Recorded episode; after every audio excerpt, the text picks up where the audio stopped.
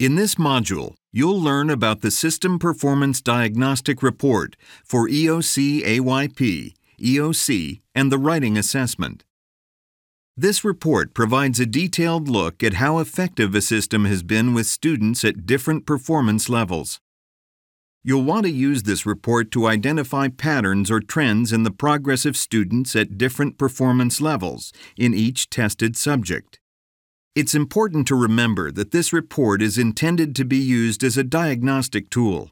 It should not be used for accountability purposes.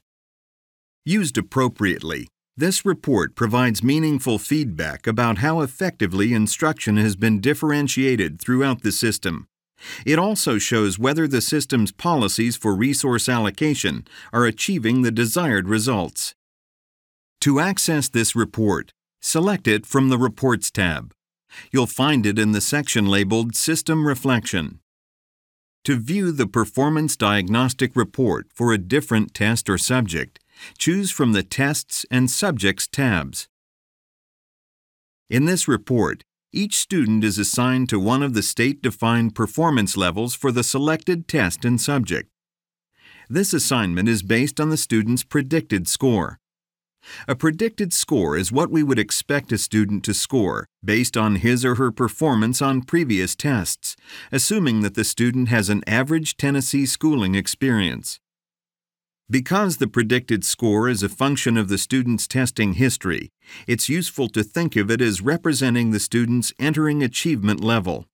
If a student's predicted score falls within the range defined for proficient, for example, the student is placed into that predicted performance group in the Performance Diagnostic Report. Once the students are placed into predicted performance groups, a simple mean is calculated for each group. The mean is the average of the students' observed scores minus their predicted scores.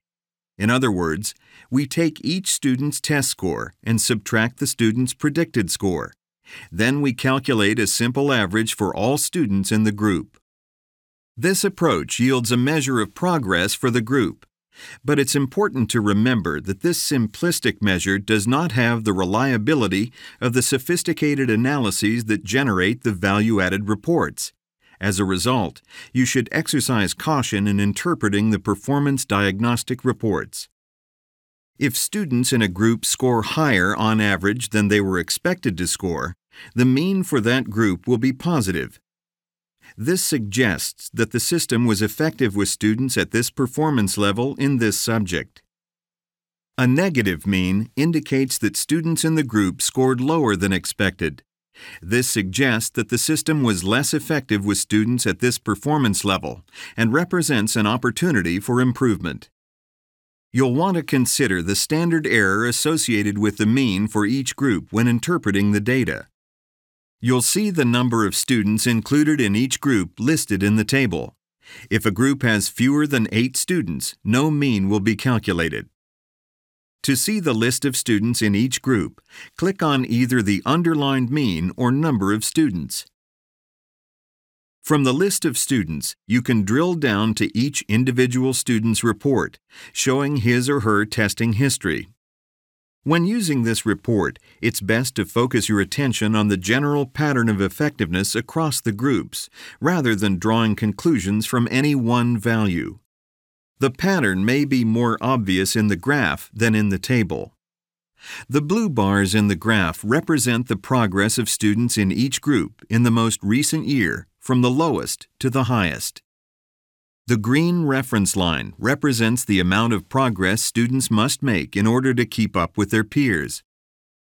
Bars above the green line suggest that students in the group made above average progress, Bars below the line suggest that students in the group made below average progress.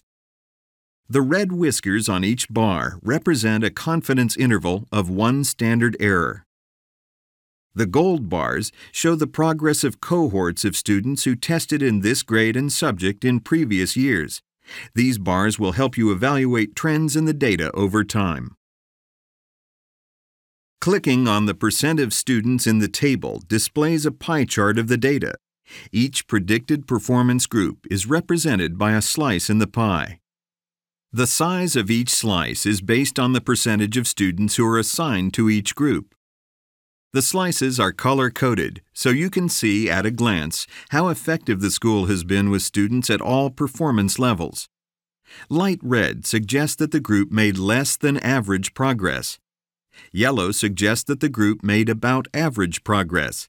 And green suggests that the students made above average progress.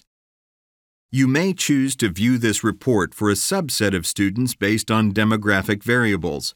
To do this, click Select Subgroups above the report. Then check the boxes for the groups you would like to include. When you have made your selections, click Submit. You will see a diagnostic report that includes only the students who meet the criteria you selected. To once again view the report for all students, click Clear Subgroups. For more information about the Performance Diagnostic Report, click the Help link at the top of the screen.